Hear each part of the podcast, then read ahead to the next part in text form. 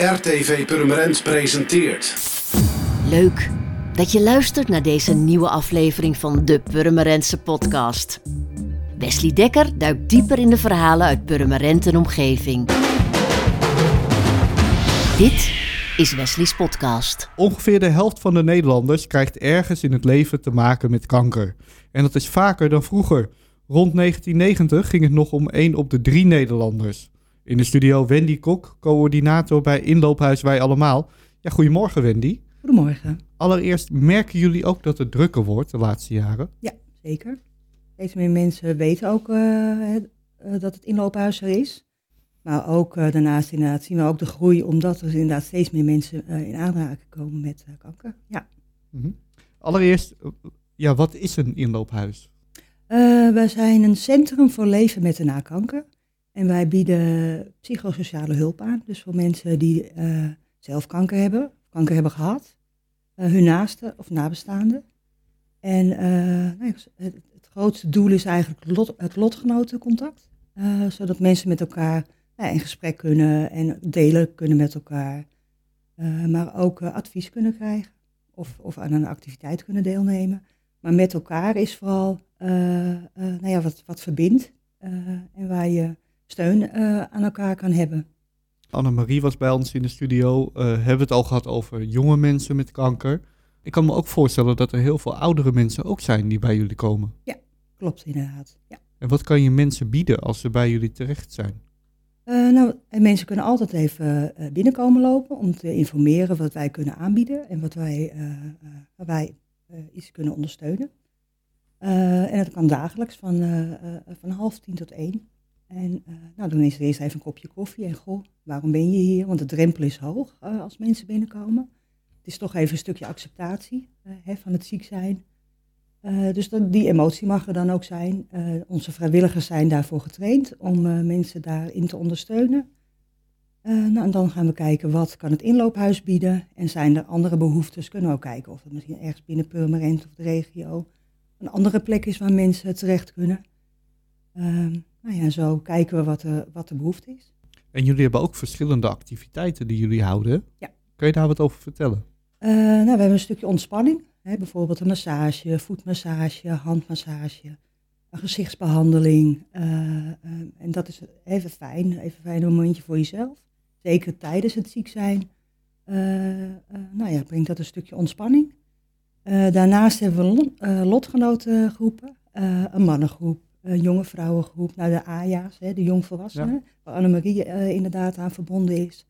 Maar ook kinderactiviteiten. Eén keer in de maand uh, hebben wij Kids Time en de Hangout. De Hangout is voor pubers.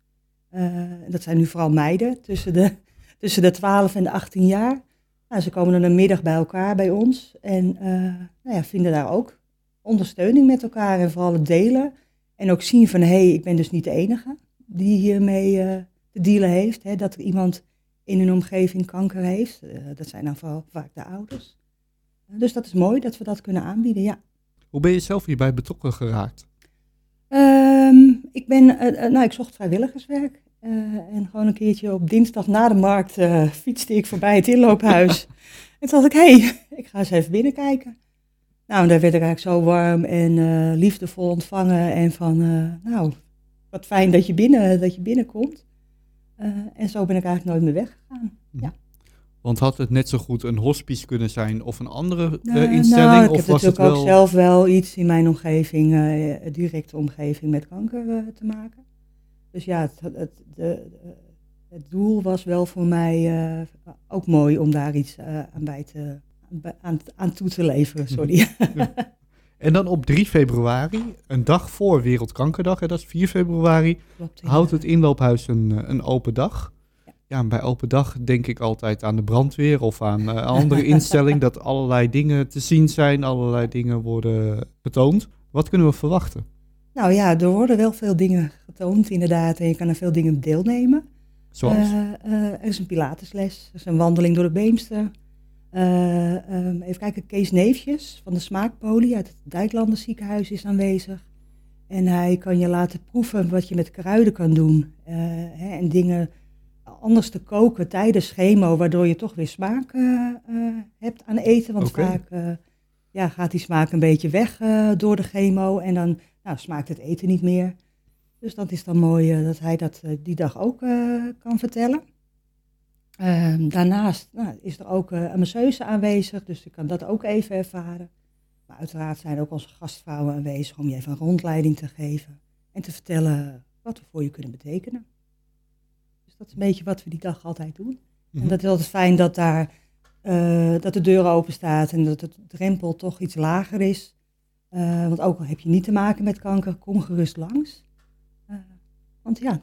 Ja, is dat zo? Dat ook mensen die niet te maken hebben met kanker gewoon binnen kunnen komen? Op de open dag kan dat zeker. Ja, ja. gewoon maar eens kijken. mensen zijn vaak verbaasd als ze binnenkomen van hé, hey, wat, wat gebeurt er hier veel en wat kan er allemaal inderdaad. Dus dat is mooi om te zien, want hè, zij vertellen het ook weer aan de buurvrouw als die bijvoorbeeld inderdaad te horen heeft gekregen dat ze kanker heeft. Mhm. Dus zo is die mond-op-mond reclame is ook, altijd, is ook altijd mooi. Of daarnaast dat ze misschien iets van vrijwilligerswerk uh, willen gaan doen. Uh, ja, dan kun je ook op, op 3 februari komen om, om je te laten informeren. Ja. Ja, want je had het er net al over, hè? vrijwilligers die worden wel ondersteund. Die krijgen ook een training om om, om te gaan met toch wel lastige gesprekken die er ook wel plaatsvinden. Maar kan je eens een bloemlezing geven van wat voor soort vrijwilligerswerk je allemaal bij jullie kan doen? Nou, gastvrouwen en heren zoeken we altijd. Uh, zij zijn dagelijks aanwezig om mensen een kopje koffie te schenken. Maar ook het luisterend oor te bieden en te kijken inderdaad, uh, ja, waar is de behoefte. Maar daarnaast, dat gaf ik net ook al aan, we hebben massage, we hebben groepsactiviteiten, we hebben ook creatieve activiteiten. Dus dat is ook altijd fijn als we daar vrijwilligers voor vinden die dat, die dat willen aanbieden. Ehm, onze activiteiten zijn altijd op vrijwillige basis, zodat onze gasten een kleine bijdrage hoeven te betalen, zodat iedereen ook kan deelnemen aan de activiteiten. Dat vinden we heel belangrijk. Uh, daarnaast hebben we ook altijd activiteitenbegeleiders no nodig voor de mannengroep of uh, de, de, de, jonge vrouwengroep. Ja, dus eigenlijk op heel veel vlakken. Ook administratie. We hebben een tuingroep die de tuin onderhoudt. Dus eigenlijk heel, heel breed zoeken wij altijd mensen, ook voor evenementen als we die organiseren, om geld in te zamelen. En dat is dan een aantal keer per jaar. Nou ja, daar zoeken we ook weer vrijwilligers voor. Dus als je zegt van nou, ik kan niet bijvoorbeeld elke week iets betekenen voor uh, wij allemaal, kan dat ook uh, op jaarbasis of één keer in de maand. Of, nou ja, we kijken altijd, wat is je interesse? Wat vind je leuk om te doen? Want dat is het allerbelangrijkste natuurlijk ook, dat de vrijwilliger iets doet waar die, wat hij leuk vindt en waar hij ook zijn ja, behoefte uithaalt. Nou, en, en omdat het zo'n breed vlak is aan vrijwilligerswerk, ja, is, het al, is er eigenlijk altijd wel weer iets waar mensen in kunnen ondersteunen bij ons. Mm -hmm. Moet je je vrijwilligers daardoor ook een beetje remmen hier en daar? Van nou, dit kan niet of hier moet je mee oppassen? Ja, zeker. Uh, maar dat, dat gaat eigenlijk bijna altijd vanzelf. En uh, ik geef ook altijd, we geven ook altijd wel de ruimte dat vrijwilligers hè, willen groeien, ook binnen het inloophuis.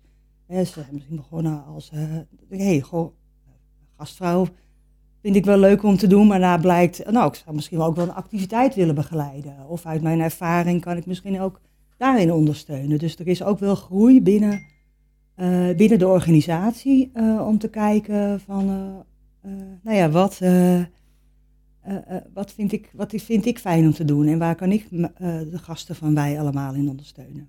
En die begeleiding van vrijwilligers, we hadden het er net al kort even over en het is ook iedereen in het gesprek al voorbij gekomen. Krijgen mensen die begeleiding gelijk? Krijgen ze een soort training? Hoe ziet dat eruit? Want ik denk dan zelf ook wel van, nou, als ik me dan zou aanmelden als vrijwilliger, ik weet niet wat me te wachten staat. Ik heb geen idee. Hele zware verhalen zul je waarschijnlijk horen, maar ook hele lichte verhalen. En hoe ga je daarmee om? Ja, het is altijd heel verschillend natuurlijk. Hè? De verschillende gasten, dus ook verschillende verhalen.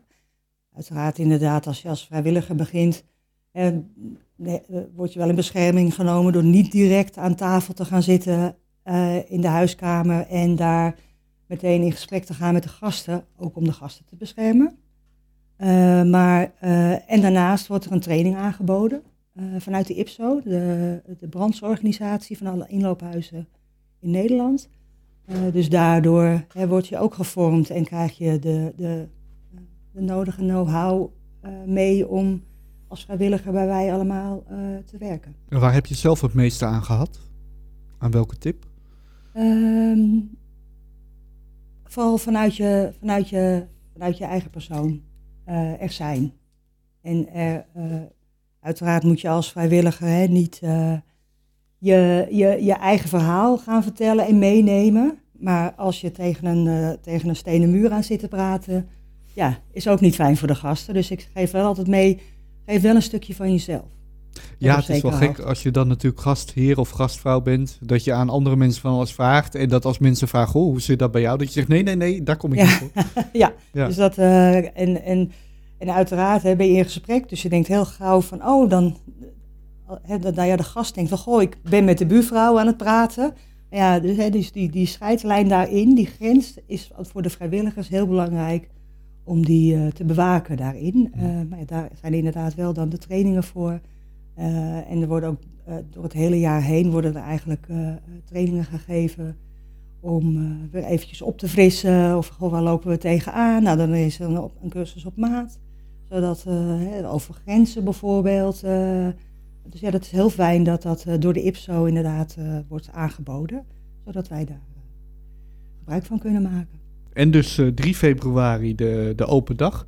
Hoeveel mensen verwachten jullie? Hoeveel mensen komen er doorgaans op zo'n open dag? Eh, nou, doorgaans zo'n ho- 100, 150 mensen toch wel die eh, ons eventjes eh, bezoeken. Oké, en dat zijn eh, elke keer dezelfde of zie nee, je elke nee, keer er andere zijn ook eh, Er zijn altijd wel wat gasten die, die al bij het inloophuis komen, die het fijn vinden om gewoon even ook een kopje koffie te komen doen.